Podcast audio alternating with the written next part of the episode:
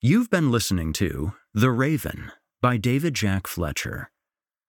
That's it for this week. Thanks for being here with us, and we'll see you at the same time next week for more spooky tales. Enjoy your October, folks, and we'll talk again soon. If you enjoyed what you've heard on today's program, please take a moment to stop by our iTunes page, or wherever else you listen to your favorite podcasts, and leave us a five star review and a kind word. It makes a huge difference and would mean a lot to me. If you'd like to hear a premium, ad free edition of tonight's and all of our other episodes, visit simplyscarypodcast.com today and click the Patrons link in the menu at the top of the screen. You'll find yourself at chillingtalesfordarknights.com, where you can become a patron for as little as $5 per month and get access to our entire audio archive dating back to 2012, including past episodes of this program, all of our other shows, and hundreds of standalone releases, all of them ad free and available to download or stream. Thanks so much for your time and for giving our sponsors a try today. When you support our sponsors, you help support this show, and that means a lot to me. If you happen to use Facebook, Twitter, Instagram, or YouTube, you can follow and subscribe to Chilling Tales for Dark Nights there, where you'll get all of our latest updates and new releases and have the chance to interact with us each and every week. As for me personally, you can find me on Facebook, Twitter, and YouTube username Viking Guitar, and also on Instagram as Viking Guitar Productions. Until next week, listener, when we meet up once again atop the horror hill for yet another dance with darkness, I bid you good night. Sleep tight, listeners, and whatever you do, if you hear scratching at your door, don't open it. The darkness may have found you but it's up to you to let it in. Mm-hmm.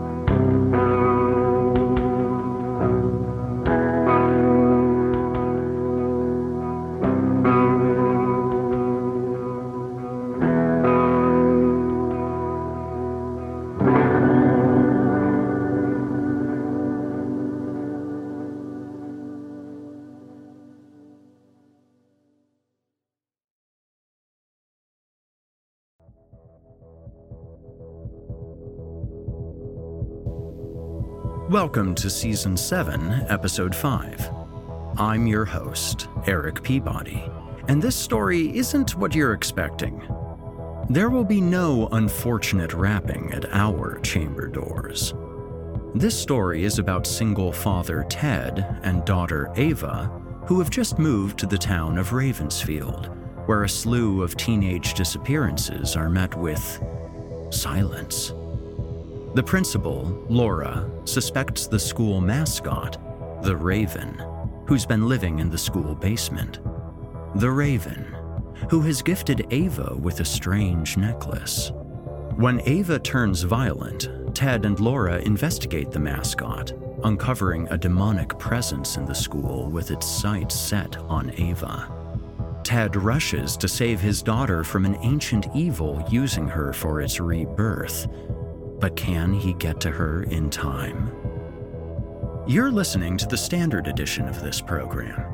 If you'd like to show your support and enjoy ad free versions of this and hundreds of tales from our audio archives dating back to 2012, visit simplyscarypodcast.com and click Patrons in the upper menu to sign up today to get instant access from our friends at Chilling Tales for Dark Nights. Did I mention they were ad free? Thank you for your support.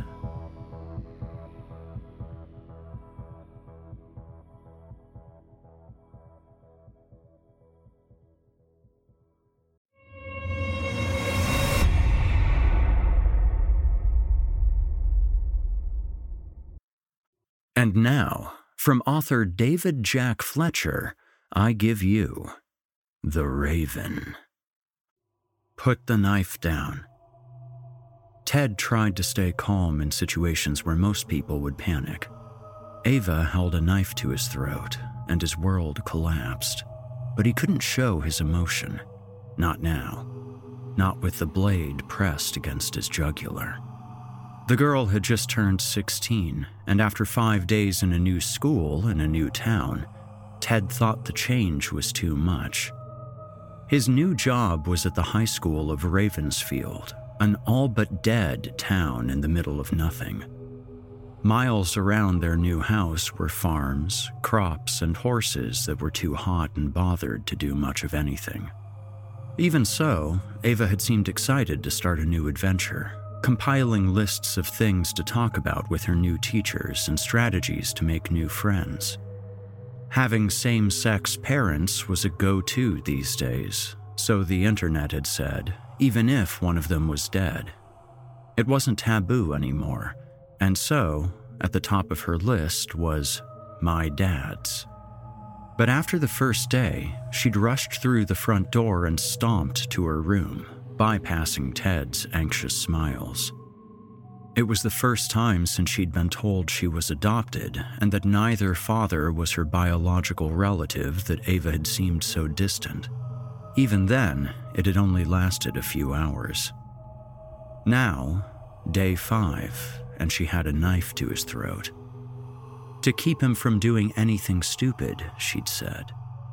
He was on the floor, his daughter kneeling over him, animal eyes prowling around the room like she expected company.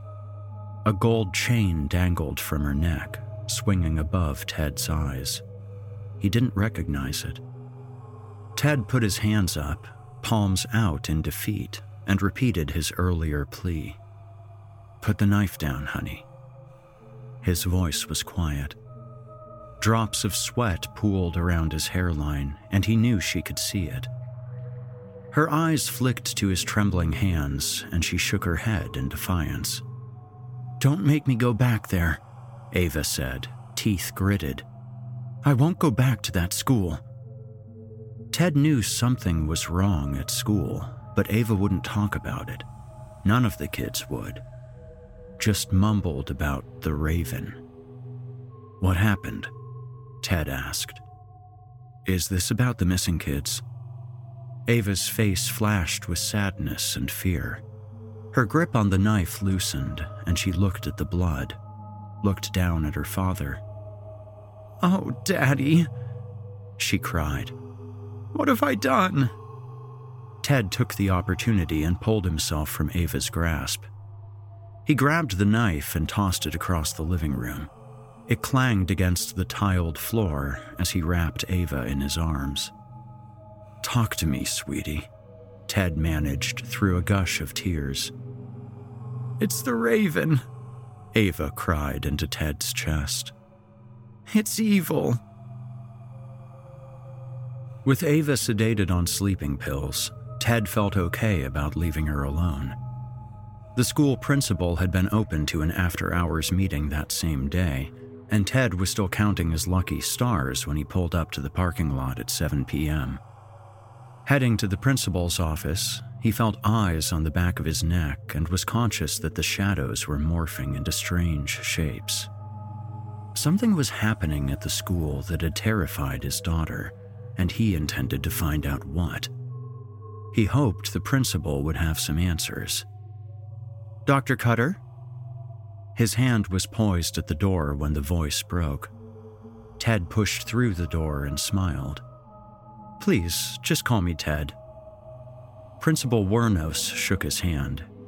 They'd met last month over a digital interview and again a few days earlier when he started as the school counselor. Call me Laura.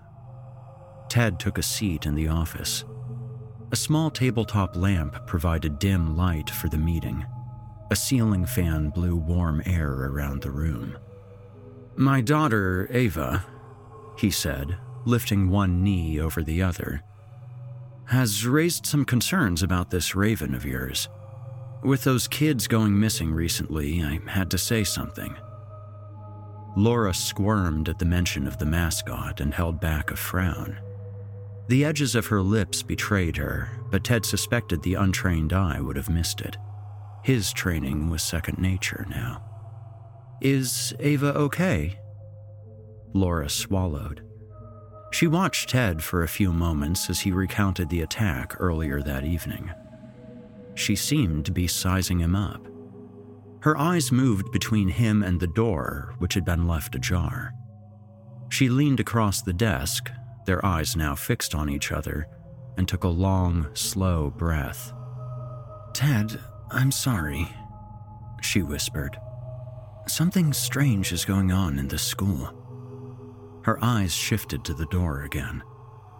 It's the kids. Waiting for more, Ted found himself on the edge of his seat.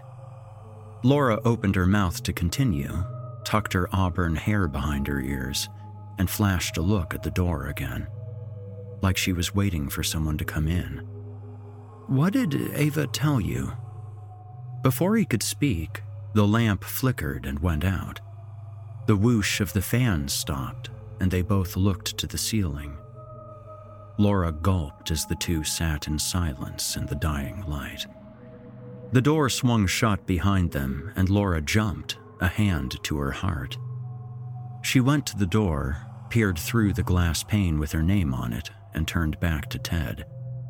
Her eyes wide, she slid down the door and put a finger to her lips. Get down, she hissed. A shadow appeared behind the door, and Ted dove under Laura's desk, his own heart pounding. The figure stopped by the door, raised a hand to the glass, and scratched at Laura's nameplate. Ted watched the shadow as it moved along the hallway outside, Laura's eyes blazing into him, begging him to signal it was safe. He nodded. She moved to her knees, gripped the windowsill, and peered through. Though he didn't know for what, Ted waited and held his breath until Laura exhaled. Did you see it? She asked him. Ted shook his head. Laura moved back around her desk, pulled open a drawer, and lifted out a gun. Her eyes glided over the silver weapon as it shone through the bleak light. What the hell is that for? Ted stepped back. I'm going to level with you. Laura held the gun firmly by her side and put a hand palm down on the desk.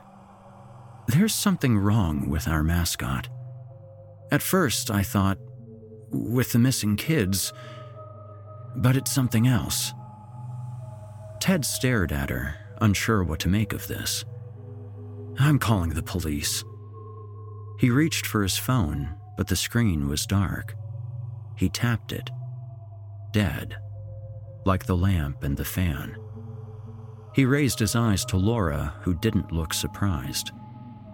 It started about three months ago, over break. You know the girls have been going missing. Laura didn't blink, the words coming from her like she'd had this conversation a hundred times before. But the boys, they're getting violent. And I think it's got something to do with Daryl, our mascot. Angi has made it easier than ever to connect with skilled professionals to get all your jobs done well. If you own a home, you know how much work it can take, whether it's everyday maintenance and repairs or making dream projects a reality. It can be hard just to know where to start, but now all you need to do is Angi that and find a skilled local pro who will deliver the quality and expertise you need. Angi has over 20 years of home service experience and they've combined it with new tools to simplify the whole process. Bring them your project online or with the Angi app, answer a few questions and Angi can handle the rest from start to finish or help you compare quotes from multiple pros and connect instantly, which means you can take care of just about any home project in just a few taps. Because when it comes to getting the most out of your home, you can do this when you Angi that. Download the free Angi mobile app today or visit Angi.com. That's A-N-G-I dot com. The raven stalked the hallways, dripping muck and blood with each step. Its feathers melted to its body, still forming. The change was almost complete. Clawed feet tapped at the linoleum flooring as it walked back to its hideout. The girl was inside, waiting, sobbing, begging to a God that wasn't watching, a God that didn't care, a God that gave up on the town of Ravensfield. Its beak, razor sharp, pushed the door open with a creak, alerting the child chained in the basement that it was feeding time. The crying and moaning excited the bird it stepped down the concrete stairs, wings dragging along the walls, leaving a trail of muck to drip to the floor. I want my mommy, the girl begged. The raven tilted its head, hollow eyes staring at the tender flesh, and lunged toward her. Ava awoke in a cold sweat sucking air into her lungs with greedy, deep breaths and sharp exhales. She was nauseous and her stomach ached. Hair matted to her face, sweat like glue. She tried to push the nightmare from her brain. The raven, tearing skin from bone. The child, screaming in the dark. Another one. Wiping strands of wet hair from her eyes and mouth, Ava sat up in bed, trembling, head throbbing. Her entire body was slick with sweat, skin crawling with goosebumps. The pain in her stomach came again, and she breathed through it, clutched at the gold chain around her neck. Dim light flowed into her room between cracks in the shutters. Remnants of the dream or was it a memory? Clung to the inside of her eyelids, and she shook the imagery away. The raven's blood soaked beak pulling at veins and tearing through the muscle. The violent impulses were bubbling under the surface, even now, but they were outweighed by the shame she felt. With a gasp, she remembered what she'd done that afternoon. Her dad was a beautiful man she loved him more than anything. The raven could not take that away from her. He'd said he was going to see the principal tonight. Ava lifted the bed sheets and twisted to the side, knowing she had to get to the school. But her stomach lurched, her vision swirling into nothing but static. The impulses started again. They started in her stomach as though her life force was turning on her the rage that led her to hold a knife to her father's throat. Her veins filled with hatred, and sharp pain ran up the back of her neck. She tried to fight, to remember love and happiness, but the pain pulsated through her body. All that remained was despair, hatred. A deep cold washed over her Everything inside her wanted to stab someone's eyes out. An offering for the raven. Her throat tightened, her chest convulsed, and Ava opened her mouth to vomit. She tilted her head to the side and let the liquid soak into the sheets and the mattress. The static in her eyes cleared just a little, and she saw the vomit was black. Muck. And that's when she remembered what happened on her first day of school, remembering the janitor. Choking back a scream, Ava lay in the vomit, the stench somehow familiar, and fell back to sleep. The impulse to kill thumped in her stomach. Nobody knew much about Daryl. Laura recounted his interview a few months earlier and how the requisite police checks turned out nothing. But as far as his personal life, she drew a blank. All she had were vague, contradictory details. Like how he'd said he was from the South during the interview, but in subsequent conversations, had shrugged and told her he moved around a lot. All she knew for sure, she told Ted, was that he worked in an old bookstore before applying for a janitorial position at the school. The school mascot gig came later, a bonus payment to help make ends meet. That was when the kids started disappearing. Laura had her suspicions from the start, but they were no more than a gut feeling. As they tiptoed down the hallways toward the exit, hissing back and forth about Daryl, Ted heard a sharp sound behind him. He spun around. The raven. Arms lined with large feathers, as though transforming into wings. But the creature still had the hands of a man. A human neck, but black. Hollow raven's eyes and a razor sharp beak, like a knife, ready to cut into the flesh. Its chest was puffed out like a bird, with the school logo front and center, and its legs bent backward at the knees, thinning out to clawed feet. It was wet with some kind of muck dripping from the suit. In the fading daylight, Ted thought he saw real feathers underneath the slick surface, as though it wasn't a suit at all. The raven stepped toward them. Laura fumbled with her gun as the clawed feet scraped against the floor. Stay away, Laura begged. Her voice cracked, but her arm was steady, outstretched with the gun aimed at the raven. Ted looked closer. The muck was mixed with blood, spots of red glistening. The drops were heavy, splatting to the ground with a wet squish. I don't think that's Daryl, Ted muttered and turned to flee. The raven rushed toward them, wings outstretched, and sent a soulless cry through the hallways. Laura pulled the trigger, the bullet sinking into the raven's chest. It didn't flinch. She tried again. Come on! Ted pulled on her arm. The third bullet missed, and Laura followed Ted toward the school's front entrance. It was chained, and as Ted pushed hard against the doors, he saw heavy rain careening toward the earth, lightning stirring in the clouds.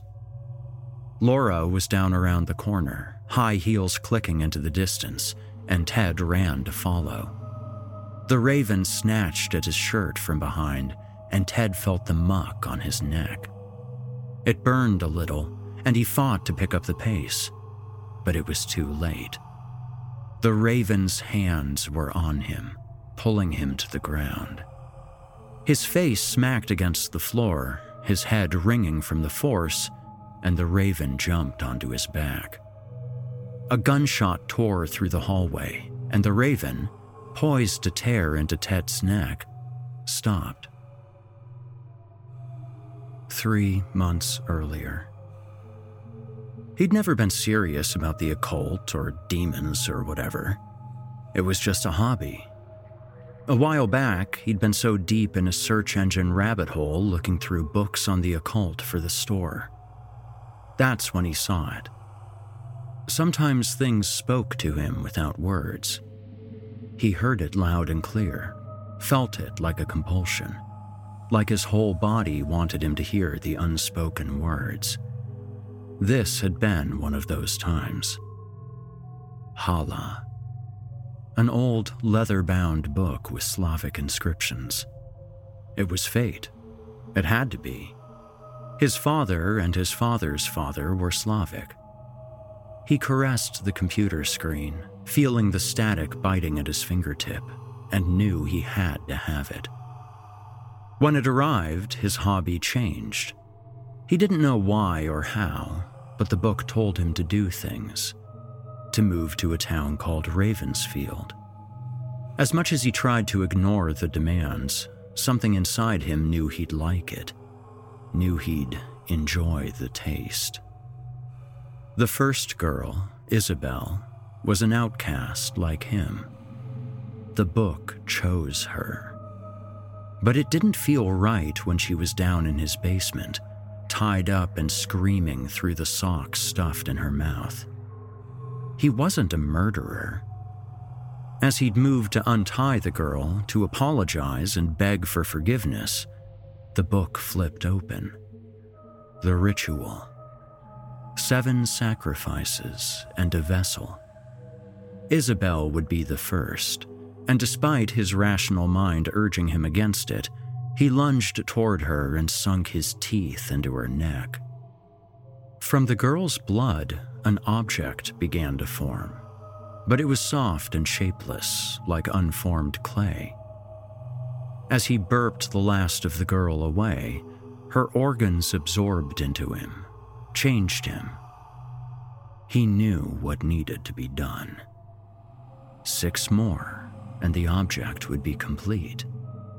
Then he'd find the vessel. But first, he needed recruits.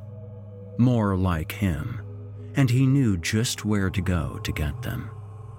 Heading for the stairs, back to the world of the living, the book whispered to him again.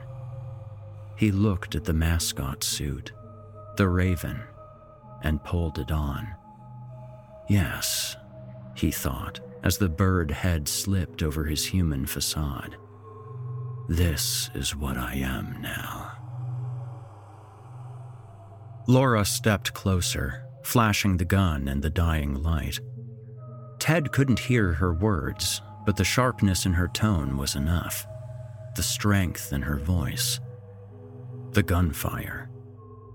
The raven fell off of him, hissing toward the principal as it collided with the floor. Its clawed feet ripped at Ted's flesh, the pain searing through him. But he got to his feet in a daze of confusion, letting Laura pull him away from the mascot. In here! Laura pushed through a door, and the words, staff only, glimmered in the night. The door slammed behind them, Laura flicking a feeble lock, and they piled down a staircase into the basement. A light hung from the ceiling, and Ted pulled the cord. A dim yellow glow revealed an unmade bed in a dank corner of the room. Sheets sprawled in a mess, sweat and urine wafting from the fabric. Cleaning supplies and an open bottle of bleach by a shower that hadn't been maintained for some time. The stench of mold was almost too much, but the bleach cut through it, stinging Ted's eyes. Someone lived down here. Through the discomfort, he scanned the room, stopping at the brick wall painted in blood, still wet, dripping to the floor. A shrine of severed heads, tips of the spines jutting out, decorated the floor in a circle. A thick leather bound book sat open in the middle, the eyes of the raven's victims staring into the writing. Half melted candles lined a homemade shelf, an inscription carved into the bricks. Further along, the wall was a blood portrait of a half human, half bird monster. Ted brought a hand to his heart and let out a shocked gasp as thunder and lightning rolled toward them from outside. A blue glow flashed through the basement from a small window, level with the ground outside. Laura vomited despite herself, holding a hand over her mouth to stop the flow, but it streamed through the gaps in her fingers. She stepped toward the wall and, breathing hard, choked out, What the fuck is this? Reaching to the book, Ted pulled at a fabric bookmark jutting out of the bottom of the pages. He flicked it open and scanned through it. The Alavidi? Thunder crashed just beyond the basement window, and rain pummeled at the fragile piece of glass.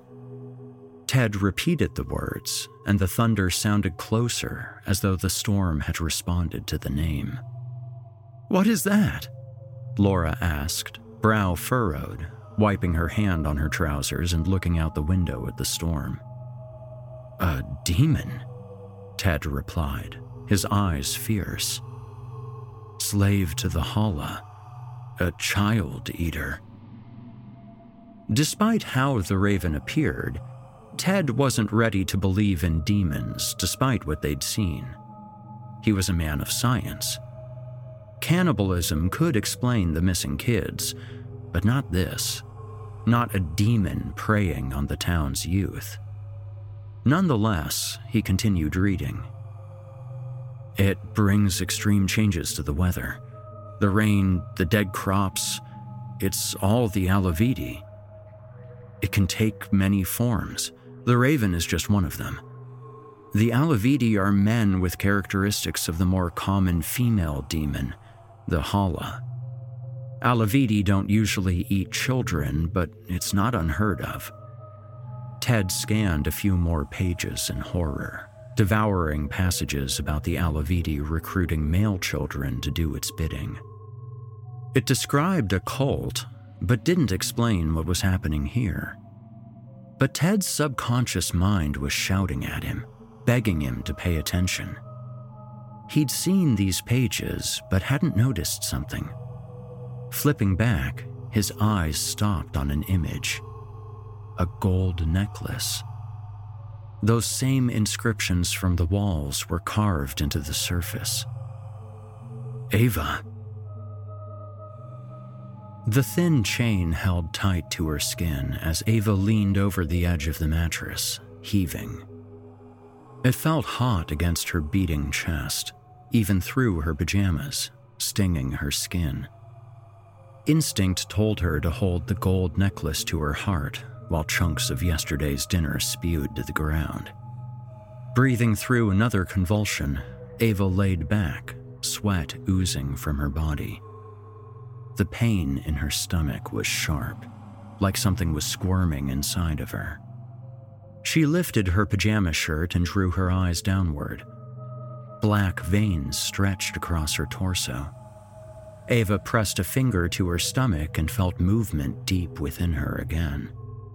Despite the stench of vomit and sweat, she focused on the rain drumming against the window, clutched the necklace tight in both hands. She pleaded for her father to return, to take her away from this place, prayed into the gold necklace, terrified of what was happening inside of her body. Thunder clapped against the sky, and a figure appeared in the doorway. It's going to be okay, it said. Ava lifted her head as far as she could and squinted through the bleak room. The figure walked in. She didn't recognize the face, but the symbol on his jacket was all too familiar. A football jacket. The Ravensfield Claws. When she'd first heard that name, she'd giggled at the lack of imagination. But now, laying weak and helpless in her bedroom, the logo made her tremble. You're going to be okay, Ava. The voice drew closer. Others in the football team followed him into the bedroom, eyes boring into her with a look Ava couldn't identify. Another crash of thunder lit up the room for a moment. The team formed a circle and knelt around her bed. The first boy, team captain Jimmy Lowe, stood over her. The team began a low hum, which turned into a chant. Ava didn't recognize the language. What are you going to do to me?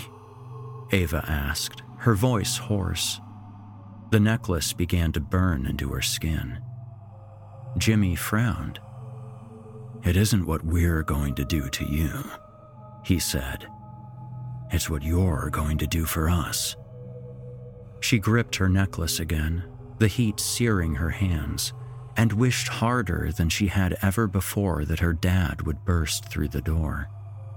But she knew nobody was going to help her. Jimmy pressed a hand over the girl's mouth and held it there. Ava wept hard, almost watching herself from above as Jimmy and the claws lifted and carried her down the stairs. Then out the front door and into the storm toward the school. I have to get home. Ted's voice and body were shaking as he looked at the image of the necklace. How she'd gotten it was unknown, but the page's description was undeniable. The Alavidi, the raven, banging on the basement door, was collecting materials the children's bones, blood, and organs for the arrival of the Hala. Seven sacrifices. Ted swallowed hard and focused on breathing, afraid to continue reading. The pages depicted the ritual in clear detail. The contents were unlike anything he could imagine specific ways to dismember the bodies. Certain sections of flesh could not be eaten and must remain untouched for the ritual to succeed until the vessel was chosen. From the remains of the children grew an artifact. The necklace was imbued with the demon's spirit and an ancient inscription. The artifact chose a vessel, a beating heart to feed on, to steal from. The chosen one must consume the untainted flesh of the sacrifices to give life to the Hala. Ted ignored the banging on the basement door and focused on the text. He digested every word, his stomach turning with each description and knowing that the mascot had carried out each step to the letter. To his baby girl. He searched the text for any indication of what happened to the vessel once the ritual was complete. He found nothing and feared the worst. Ava has the necklace, Ted told Laura, her hands clasped around her mouth. She's the vessel. The banging stopped. Ted and Laura turned to the door. Laura lifted the gun, aimed it toward what they both knew was coming, and waited. The bleak light swinging above them went out. The door burst open, and the raven's inhuman leg crashed into the darkness. Something had happened to the mascot. It was less human than before, more transformed. The mascot suit was just a shell, a skin that the creature was shedding. Chunks of the suit, and the once human skin dwelling beneath dropped to the floor in clumps, and the raven stepped toward them. Laura fired, but in the darkness, the bullet missed. Her hands shook too much. She couldn't focus. The raven approached, wings outstretched, beak wide. A row of sharp teeth grew from the beak, and its jaw stretched wider than either Ted or Laura could have imagined. She fired her weapon again, but knew that it was useless.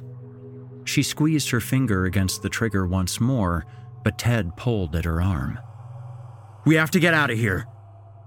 He dragged her toward the window as a bolt of lightning crashed outside.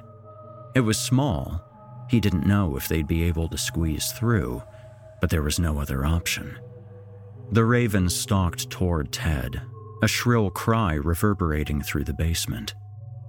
He torpedoed the book through the brittle glass and then lifted Laura. She cut her hands on shards as she pulled herself through the window. Laura crawled out the window, ignoring the pain in her arms and elbows, grabbed at the book, and ran into the storm. Ted jumped, clung to the windowsill, and pulled himself up. He called for Laura, but she was gone. The rain smacked against the concrete outside as Ted shimmied through the small hole. The raven gripped Ted's legs with both arms, the heat from the black muck melting through his pants.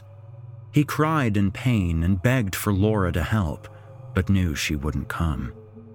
As the raven pulled Ted back inside the dark basement, his fingernails scraped against the wet cement. He grabbed onto the sides of the broken window, slashing open his forearms and palms, and held on with all his might. The raven threw him back to the ground. He hit the floor hard, his upper body soaked from the rain, and he hid the glass shard behind his back as he sat up. The raven grinned through the darkness, its yellow teeth like a fluorescent light, the hard beak curling up at the sides. An impossible sight that sent Ted's heart into his throat. What do you want?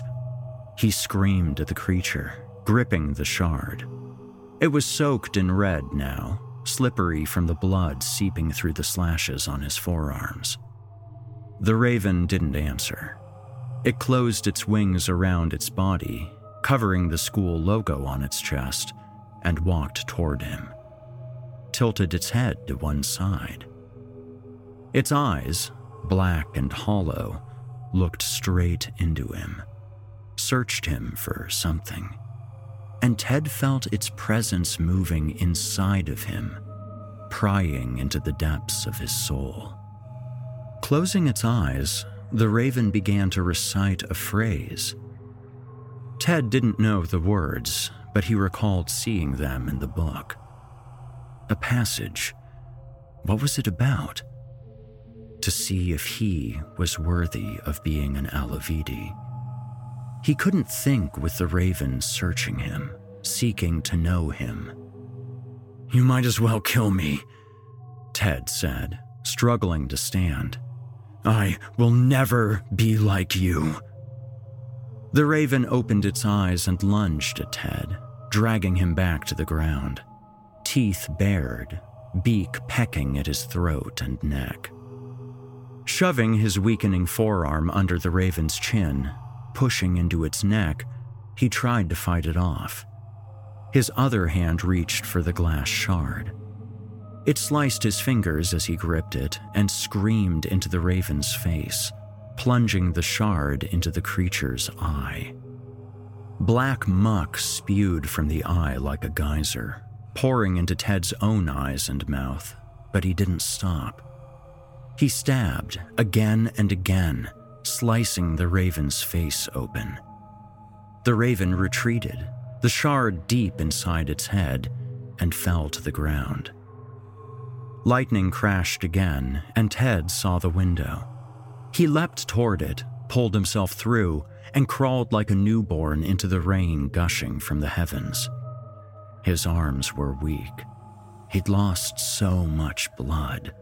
But he managed to stand and stumbled away from the basement, knowing only one thing for certain. He had to get home to Ava.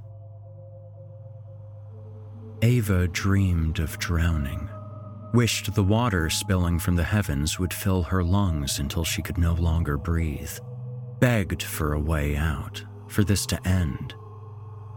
The claws carried her through the rain, reciting those same words repeatedly drilling them into her brain. She was weak. The gold necklace sunk into her skin. It felt as though the object was attached to her heart, moving up and down in rhythm to the steady beat. Jimmy looked back at her every now and then and smiled. Even in her dazed state, she could tell it was more than confidence. It was a knowing look. He was waiting for something, maybe for someone. They walked through the school parking lot, and the claws put her down on the front steps, banged on the door, and waited. She knew who was coming. Her stomach ached at the memory of chewing down the flesh. The raven watched her, holding her mouth open and throwing in more. She'd coughed and choked, but Ava had done the unthinkable when the raven forced her mouth shut and held her nose. She'd eaten the remains of her classmates. But the memory was distant, a nightmare brought forth by an unknown force. She had woken in the middle of class, screaming, the other students laughing at her and filming the insanity for Instagram and TikTok. The sickness inside of her had begun to grow the hatred, the rage, until her father had asked one too many times what was wrong. He was here at the school with the raven. It's all my fault. She knew that wasn't true, but it didn't matter. Something squirmed in her stomach, and the claws responded with an excited groan. Whatever was going to happen, it would be soon. Jimmy banged on the door again, impatient. He called out to someone, but his voice was silenced by a gunshot tearing through the storm. Ava tried to look and see what was happening, but couldn't. The football team surrounded her as though she were precious cargo. Get away from her, a female voice said, or the next shot won't miss. Ted staggered through the rain at the sound of gunfire, holding on to the school's brick walls as he went. His vision was fading. He knew he needed to bandage his wounds or he wouldn't see the morning. Turning a corner toward the front of the school, he saw the claws with their hands raised. Laura pointed her gun at them and cradled the book. Laura! Ted called. She ignored him and stepped toward the boys. Let her go, she repeated. Her voice was firm. They moved aside, each hesitant step smaller than the last. But through the gaps, Ted saw his daughter lying on the school's front steps. Ava! He limped to her, feet almost numb, and fell to her side. He ran his fingers over her hair and bent down to kiss her forehead. She gazed up at him, whispered, Daddy, and then shut her eyes. It's too late, one of the footballers said. Ted recognized him as the team captain and asked him what he meant. Jimmy shrugged and pointed behind them. Ted followed the boy's finger, held Ava tight as the raven appeared in the storm, half of its face disguised by black muck. Moving Ava into a sitting position and wrapping his arms around her, Ted screamed for the raven to leave them alone. Laura ran to their side, guns still threatening the teenagers. But they didn't seem bothered by the weapon anymore. The raven gave them power. Like I said, Jimmy repeated, it's too late. Look. He nodded toward Ava.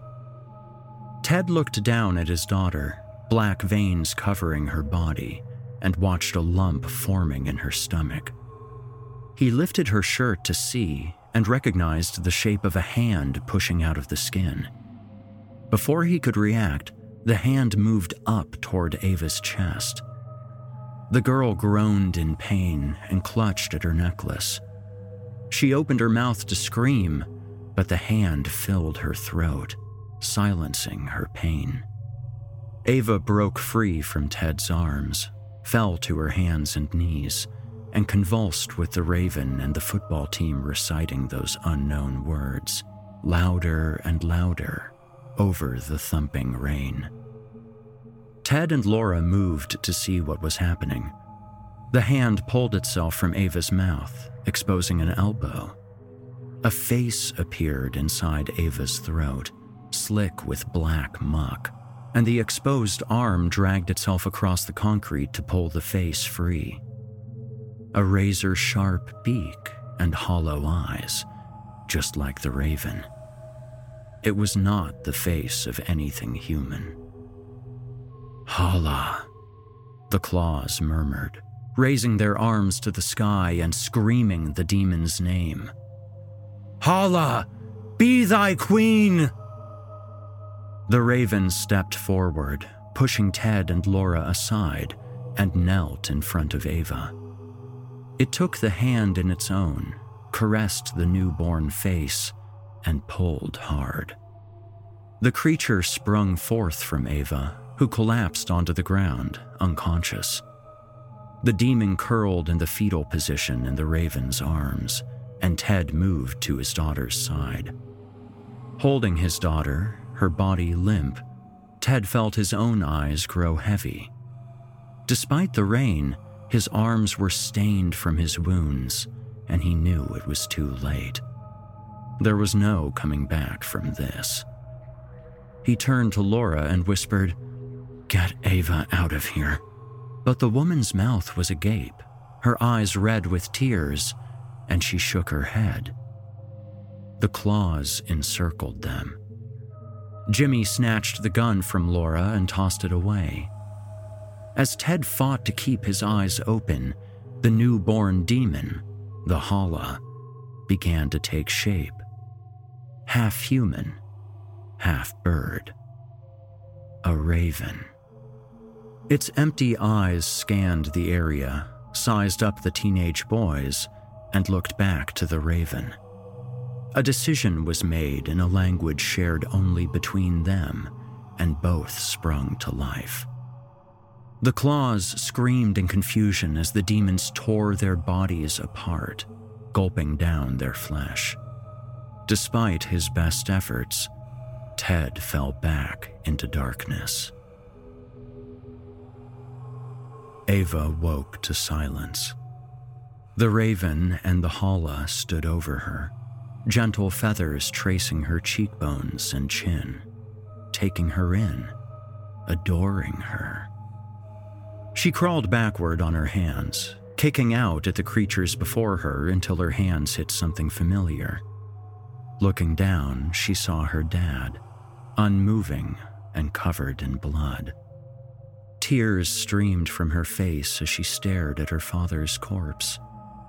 She looked away, tried to blink the reality into nothingness, and saw the claws. The principal. What was left of them, scattered around the school parking lot, half eaten. The necklace didn't burn anymore. It just sat atop her skin as a necklace ought to. But the inscriptions were different. She could read them. The bearer of this chain will bring forth Queen Hala. Ava eyed the principal's weapon, still clutched in her dead hands, and moved to reach for it. The raven and the Hala moved toward her. A glimmer appeared in their hollow eyes, a light she recognized from the way her father looked at her. Caring. But her fingers stopped short. She looked back at the Hala. Something inside her felt warm. The impulses shot through her neck again, but Ava didn't fight them. She liked it embraced it the way she'd embraced her father. She looked back at her dad. Dead. Both of them are dead. Her family. Family. The child eaters helped her up. As rage boiled through her blackened veins, they led her back to Ravensfield, to her home to eat.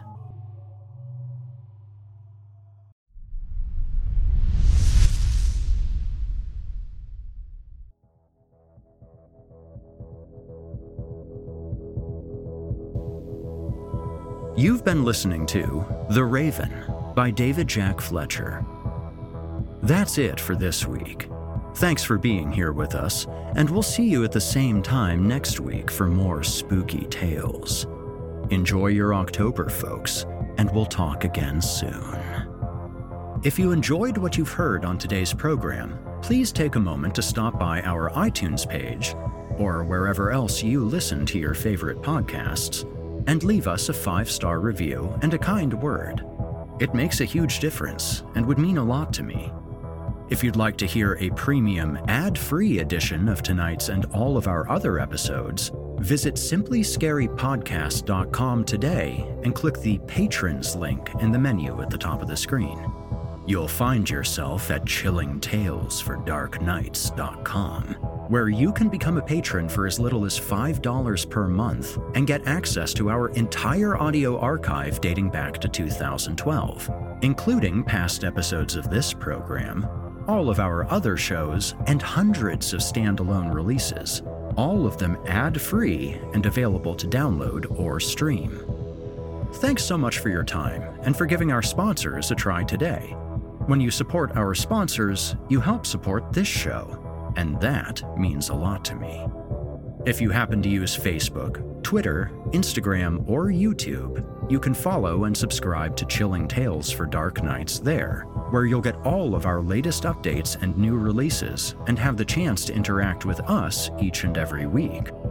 As for me personally, you can find me on Facebook, Twitter, and YouTube, username Viking Guitar, and also on Instagram as Viking Guitar Productions. Until next week, listener, when we meet up once again atop the horror hill for yet another dance with darkness, I bid you good night. Sleep tight, listeners, and whatever you do, if you hear scratching at your door, don't open it. The darkness may have found you, but it's up to you to let it in.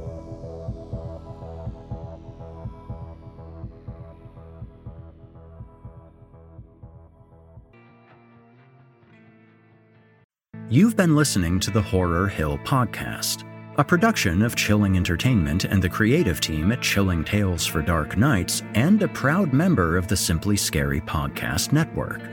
Visit simplyscarypodcast.com today to learn more about our network and our other amazing storytelling programs. Tonight's episode was hosted by, and its featured tale performed by, yours truly, Eric Peabody. Selected stories have been adapted with the kind permission of their respective authors. Original music provided by Nikki McSorley and Eric Peabody. Finalization by Craig Groshek and S.K. Brown. Got a terrifying tale of your own that you'd like performed? I take submissions. Email it to us today at submissions at simplyscarypodcast.com to have your work considered for future production. If you enjoyed what you heard on tonight's program and are joining us on your favorite podcast app, please subscribe to us to make sure you never miss an episode and leave us a five star review and a kind word. Your feedback means a lot to me. You can also follow Chilling Tales for Dark Nights and yours truly on social media to connect anytime and get the latest updates on this and our other programs. If you're listening on the Chilling Tales for Dark Nights YouTube channel, do us a favor and hit the subscribe button and the bell notification icon as well to get more spooky tales from me and the crew and another episode of this program each and every week. And don't forget to hit the thumbs up button to let us know how we're doing and leave us a kind comment. Lastly, don't forget to visit us at chillingtalesfordarknights.com and consider supporting the team by becoming a patron. In addition to helping us out, you'll get exclusive access to our audio archives and ad free downloads of all of your favorite stories, including those you've heard on this program. As for me, you can hear more of my work on the Chilling Tales for Dark Nights podcast. However, I will be back next week with more terrifying tales to keep you up all night. If darkness is what you're after, listener, your search is over. Yet, let it be known, you haven't found the darkness. The darkness has found you.